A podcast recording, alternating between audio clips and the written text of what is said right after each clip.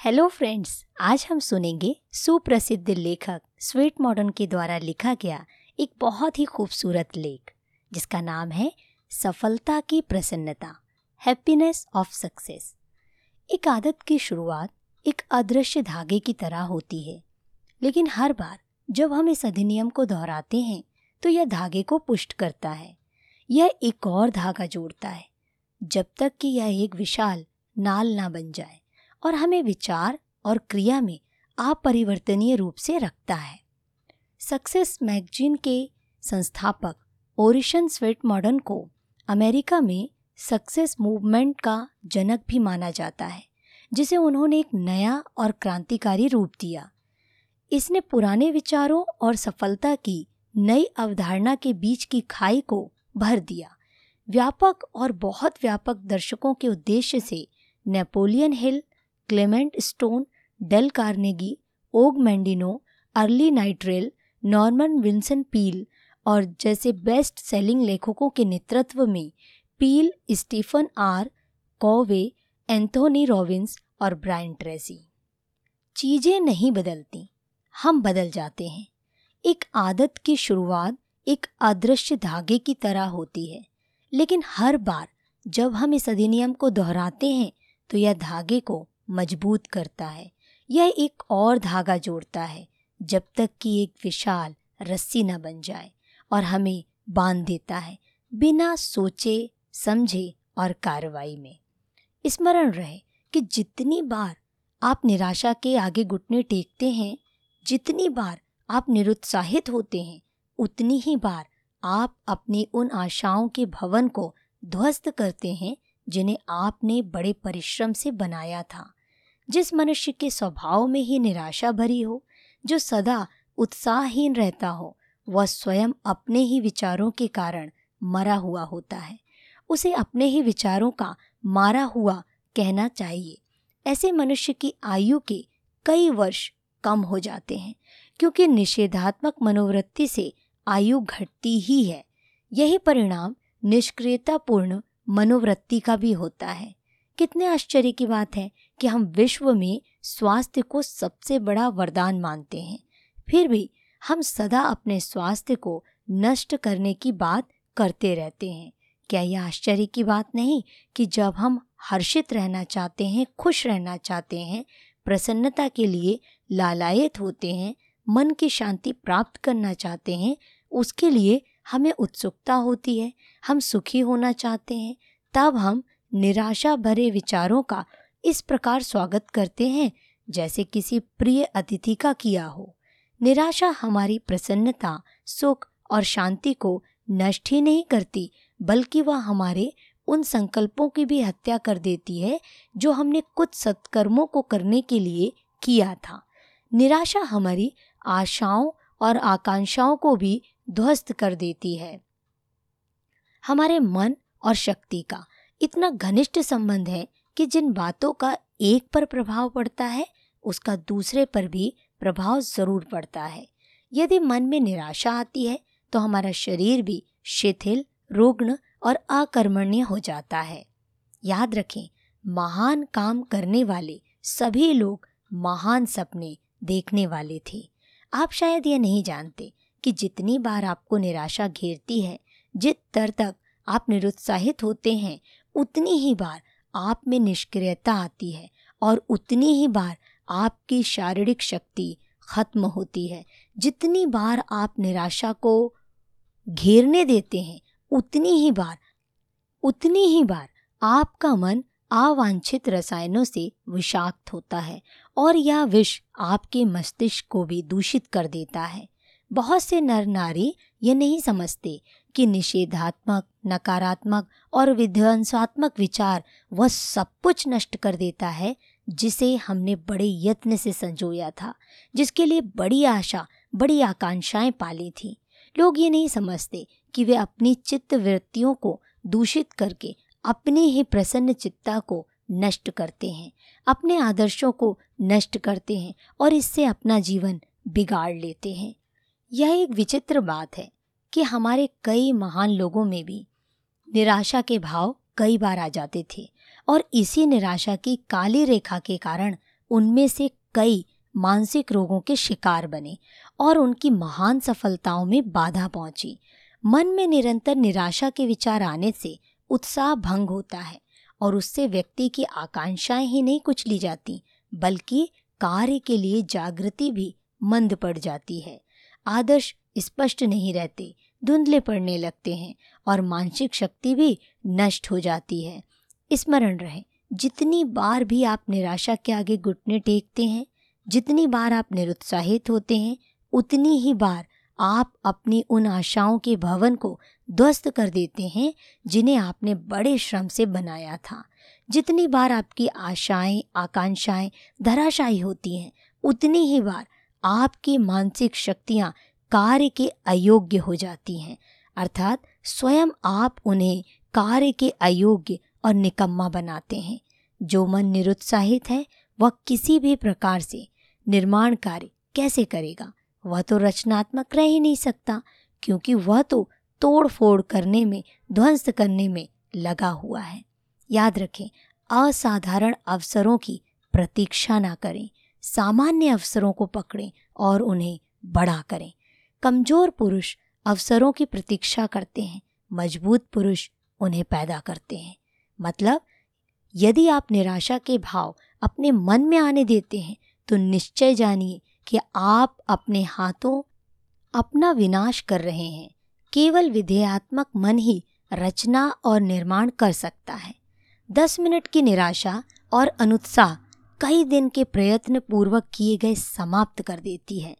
मानसिक रूप से नीचे गिरना आसान है। ध्वंसात्मक बहुत सरल है। जैसे मकान को गिराना बहुत आसान है, लेकिन उसे बनाना बहुत कठिन है। बहुत मेहनत का काम है। पर्वत की चोटी से नीचे उतरना सरल है। तीव्र गति से भी नीचे उतरना सरल है, लेकिन चढ़ना बहुत ही कठिन है। उसमें समय लगता है, मेहनत लगती है। यदि लोग इतना समझ पाते कि गंदे विचार और दूषित भावुकता से उनके जीवन को कितनी हानि पहुँचती है तो वे उन्हें कभी अपने पास ना आने देते। बुरी भावनाएँ, गंदे विचार, व्यक्ति की प्रसन्नता और कार्य कुशलता के शत्रु हैं। निगेटिव विचार और दुर्भाग्यपूर्ण मनोवृत्ति से हमारा मन और चरित्र दुर्बल हो जाता है, स्वास्थ्य नष्ट होता है। हम जिन कार्यों को करना चाहते हैं, जिनमें हम सफल होना चाहते हैं निगेटिव विचार उन्हें बिगाड़ देते हैं। वे हमारे किए कराए प्रयत्नों पर पानी फेर देते हैं। ऐसे दुश्मनों को मन में स्थान ना दें। उन्हें संभाल कर रखना बेहद खतरनाक है। आप जो भी हासिल करते हैं, उससे सफलता को मापा नहीं जाता, बल्कि आपके द्वारा सामना किए गए विरोध से और जिस साहस के साथ आपने भारी बाधाओं के खिलाफ संघर्ष को बनाए रखा है बहुत से लोग अधिकांश समय निराशा से ही घिरे रहते हैं। इससे कठोर परिश्रम से किए गए प्रयत्न भी खराब हो जाते हैं। यह सब काम वे अनजाने में ही स्वयं करते हैं।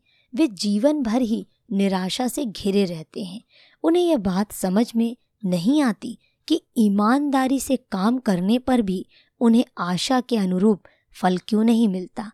वे ये नहीं समझ पाते कि उन्हें निगेटिव विचार ही, उनके निराशा भरे विचार ही, उनके हाथों द्वारा बनाए गए भवन को स्वयं गिराते हैं। ऐसी स्थिति में उन्हें आशा के अनुरूप फल कैसे मिल सकता है? जब हम स्वयं अपने को निरुत्साहित होने देते हैं तो हमें यह पता ही नहीं चलता कि हम क्या कर रहे हैं। वस्तुतः तब हम अपने शरीर और भविष्य के साथ खिलवाड़ कर रहे होते हैं। उस समय निराशा की अंधेरी काली छाया हमारी चेतना पर गहरा छाप छोड़ती है। उसे भयंकर रूप से कुंठित कर देती है। तब उसे दूर रखना हमारे लिए बहुत कठिन हो जाता है। वास्तव में हमारे शत्रु भी यही काम करते हैं। निराशा हमारी इसी प्रकार की शत्रु है। जब भी हम पर निराशा का आक्रमण होता है या भयभीत करता है तो यह अप्रत्यक्ष रूप से अपने प्रति किया गया, हमारा भयंकर शत्रु है। जब भी हमें निरुत्साहित करता है, अपराध ही होता है। निराशा और निरुत्साह जो हमारी सफलता और प्रसन्नता को नष्ट कर देते हैं। वह व्यक्ति जो निस्वार्थ भाव से व्यवहार करता है, जो वास्तव में दूसरों के कल्याण में रुचि रखता है, जो अपने साथी प्राणी को दया करने की शक्ति रखता है, भले ही पॉलिश किए गए शिष्टाचार और अनुग्रहपूर्ण उपस्थिति अनुपस्थित होने का एक विशेष अधिकार है। यह एक उत्थान होगा, वह जहाँ भी जाता है, प्रभावित करता है। बच्चों को छोटी अवस्था में ही ये बता देना चाहिए कि कौन से भाव हैं और कौन से शत्रु भाव। उन्हें यह विदित होना चाहिए कि किन विष मनोवृत्तियों और भावनाओं को अपने मन में स्थान देना उचित है। उन्हें यह भी पता होना चाहिए कि कौन से भाव रचनात्मक हैं और जीवन को अधिक कार्यकुशल बनाते हैं। इसके साथ ही उन्हें ये भी पता होना चाहिए कि कौन से भाव शत्रु हैं, कौन से भाव हमें पीछे को धकेलते हैं, हमारी उन्नति में बाधा डालते हैं। हमारी शक्तियों को सुन्न करके अंदर ही अंदर खोखला कर देते हैं। हमारी सामर्थ्य को नष्ट करके हमारे भविष्य को बिगाड़ कर जीवन को अंधकारमय बना देते हैं। बच्चों को बाल्यकाल में ही यह भी शिक्षा देना चाहिए कि वे अपने विचारों, मनोवृत्तियों और भावनाओं को किस प्रकार वश में रखें। प्राय समझा जाता है कि युवक और युवतियाँ अधिक आशावान होते हैं, किंतु यदि सूक्ष्म रूप से देखा जाए तो विदित होगा कि युवावस्था में निराशा जल्दी आ घेरती है। कई बार हम सुनते हैं कि अमुक युवक या युवती ने अपने जीवन की निराशा से तंग आकर आत्महत्या कर ली। बेकारी से ऊब कर या परीक्षा में सफल ना होने के कारण अपने जीवन का अंत कर लिया। यदि उन युवकों और युवतियों को अपने भावी जीवन की सफलताओं और सफलताओं की अद्भुत संभावनाओं में अटूट विश्वास होता तो वे कभी भी अपने अमूल्य जीवन को इस प्रकार नष्ट ना करते। मेरे प्रिय युवा मित्रों, जरा सोचो, विचार करो कि तुम्हारे भविष्य में क्या है? आप अपने सुंदर भविष्य के निर्माण के लिए सर्वोत्तम साधनों से संपन्न हैं। सभी सर्वोत्तम साधन आपके पास विद्यमान हैं। आप यह सोचिए कि आप स्वर्ग जैसे इस सुंदर विश्व में आ गए हैं। यहाँ आपकी सफलताओं की अद्भुत संभावनाएँ हैं। न जाने भविष्य में आप कितनी महान उन्नति कर जाएँ। यदि आपके हाथ काम करने के लिए उतावले हैं आपके मन में काम करने की इच्छा है तो आप क्या नहीं कह सकते और क्या नहीं कर सकते। आप बड़े से बड़ा काम करने में समर्थ हो सकते हैं। विश्व में ऐसा कौन सा काम कठिन है जिसे आप नहीं कर सकते? एक मज़बूत, सफल आदमी अपने परिवेश का शिकार नहीं होता। वह अनुकूल परिस्थितियों का निर्माण करता है। उसकी अपने अंदर अंतर्निहित शक्ति और ऊर्जा चीज़ों को मज़बूत कर देती है, क्योंकि वह इच्छा रखता है।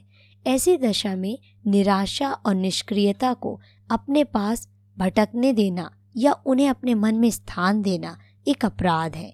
एक ऐसा घोर अपराध जिसका परिणाम आपको स्वयं भोगना पड़ता है। हाँ यह बिल्कुल सच है कि यदि आप निराशा से घिर गए, आपके मन में निराशा ने स्थान बना लिया और उसके बाद आपने कार्य करना बंद कर दिया, अपने मार्ग पर आगे बढ़ना रोक दिया तो आपको मनोवांछित फल कभी नहीं मिल सकता। आपके मनोरथ कभी पूरे नहीं हो सकते। इस प्रकार आप स्वयं निराश होकर कई अन्य व्यक्तियों के जीवन पर भी निराशा की मनहूस छाया डालने लगेंगे। दूसरों के सुख और आनंद को भी नष्ट कर डालेंगे। इससे घोर कष्ट और दुख होगा। जब भी निराशा आप पर आक्रमण करे, आपको दबाना चाहे तो आप अपने मन को दृढ़ रखिए। निराशा के आगे मन को झुकने मत दीजिए। अपनी इच्छा शक्ति को प्रबल कीजिए।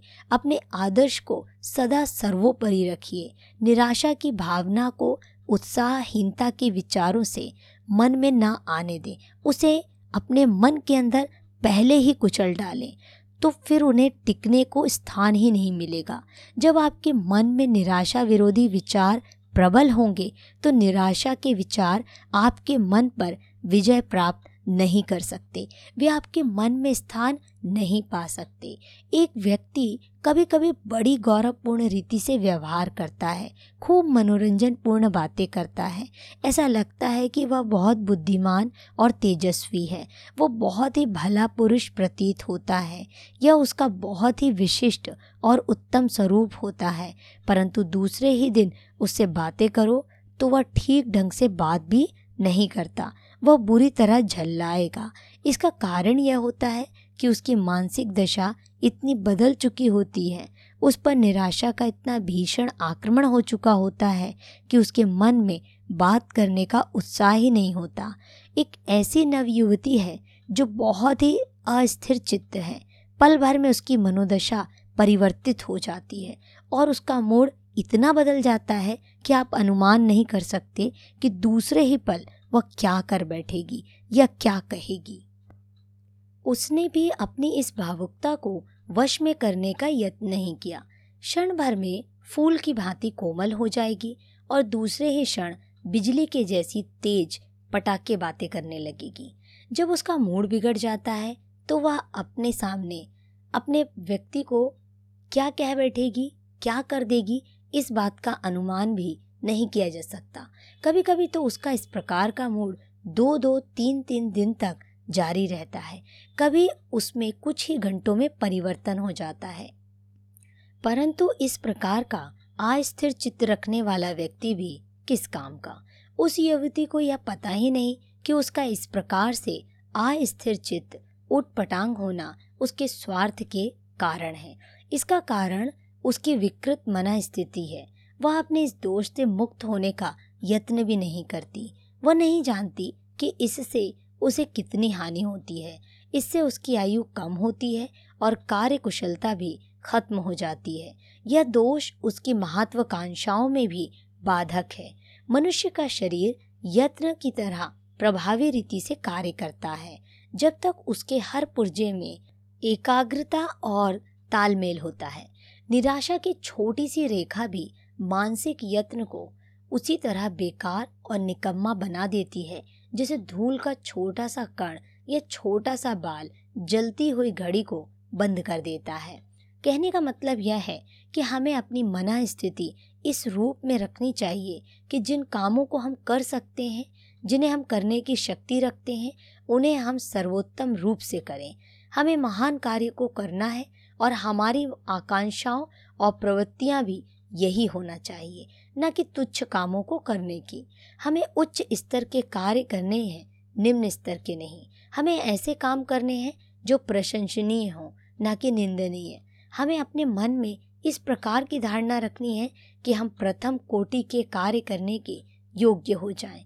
हमें ऐसी योग्यता है कि हम श्रेष्ठ कार्य कर सकते हैं। जब हम बढ़िया ढंग से उत्तम स्तर के कार्य कर सकते हैं हमें उन कार्यों को करने की क्षमता भी है तो हम छोटे या तुच्छ कार्यों से संतुष्ट क्यों होंगे? तब हम दूसरे या तीसरे दर्जे के घटिया काम क्यों करेंगे? तात्पर्य यह है कि व्यक्ति को हर समय प्रत्येक स्थिति में उच्च स्तर पर ही रहना चाहिए, उसे सर्वोत्तम स्तर ही अपनाना चाहिए। यदि निराशा ने उसके मन को ग्रस्त कर लिया है, वो निरुत्साहित हो चुका है तो उसके लिए उच्च स्तर पर सर्वोत्तम स्तर रहना असंभव हो जाएगा। जिन लोगों ने दुनिया में महान काम किए हैं, वे एक नियम के रूप में बोल्ड, आक्रामक और आत्मविश्वासी हैं। उन्होंने भीड़ से बाहर निकलने और मूल तरीके से काम करने का साहस किया। वे सेनापति होने से डरे नहीं। जगत में सदा निराश रहना और अपने आप को निरुत्साहित अनुभव करते रहना अधिक बड़ी बात है। अपनी मनोवृत्ति को आशा से परिपूर्ण रखना, उसका उपचार कीजिए, प्रयत्न कीजिए कि जीवन के प्रति आपका दृष्टिकोण बदलकर आशापूर्ण हो जाए। यदि आप अपनी मनोवृत्ति को बदल देंगे तो प्रत्येक व्यक्ति का आपके प्रति दृष्टिकोण ही स्वयं बदल जाएगा। निरंतर निराश रहने वाले व्यक्तियों के लिए सबसे हानिकारक बात यह है कि वे अपने कार्यों के संबंध में मन से अपनी कल्पनाओं द्वारा भद्दे चित्र अंकित करने लगते हैं। अपने ही किए परिणामों के भद्दे चित्र अंकित करने से मन में निराशा की जड़ जमा लेती है। निराशा के बद्ध मूल होने पर मनुष्य चिंतित रहने लगता है।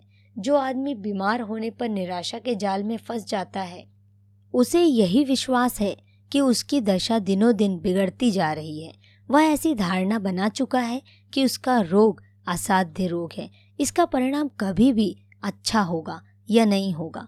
वह मृत्यु से डरता तो है, परंतु अपनी कुत्सित कल्पना द्वारा मृत्यु को हर समय ही अपने सामने खड़ी देखता है।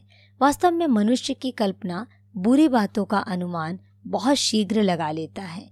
उसके चित्र बड़ी कुशलता से बनाते हैं, जबकि अच्छे चित्र बनाने का उसे अभ्यास करना पड़ता है। मनुष्य को चाहिए कि अपनी कल्पना को अच्छे चित्र बनाने का अभ्यास कराए। हमारे मन की स्थिति जैसी होगी, जैसी हमारी मनोदशा होगी, जीवन के प्रति हमारा दृष्टिकोण भी वैसा ही हो जाएगा, क्योंकि मना स्थिति के साथ ही जीवन के प्रति दृष्टिकोण भी परिवर्तित होता रहता है। जब हमारी मना स्थिति अच्छी होती है, उसमें कोई निराशा या चिंता नहीं होती, उस समय हमें प्रत्येक वस्तु सुंदर दिखाई देती है। प्रकृति का प्रत्येक रंग सुंदर लगता है। कई बार ऐसा होता है कि आप रात्रि की पूर्ण निद्रा के बाद प्रातःकाल प्रसन्न मन से सैर करने जाते हैं। शीतल समीर के मंद झोंके आपको यह अनुभव कराते हैं कि आप पूर्ण रीति से स्वस्थ हैं। आप प्रसन्न होते हैं। निराशा की कोई झलक आपके मन पर नहीं होती। आपको चारों ओर प्रसन्नता ही प्रसन्नता दिखाई देती है। आपको चहचहाते पक्षी सुंदर लगने लगते हैं।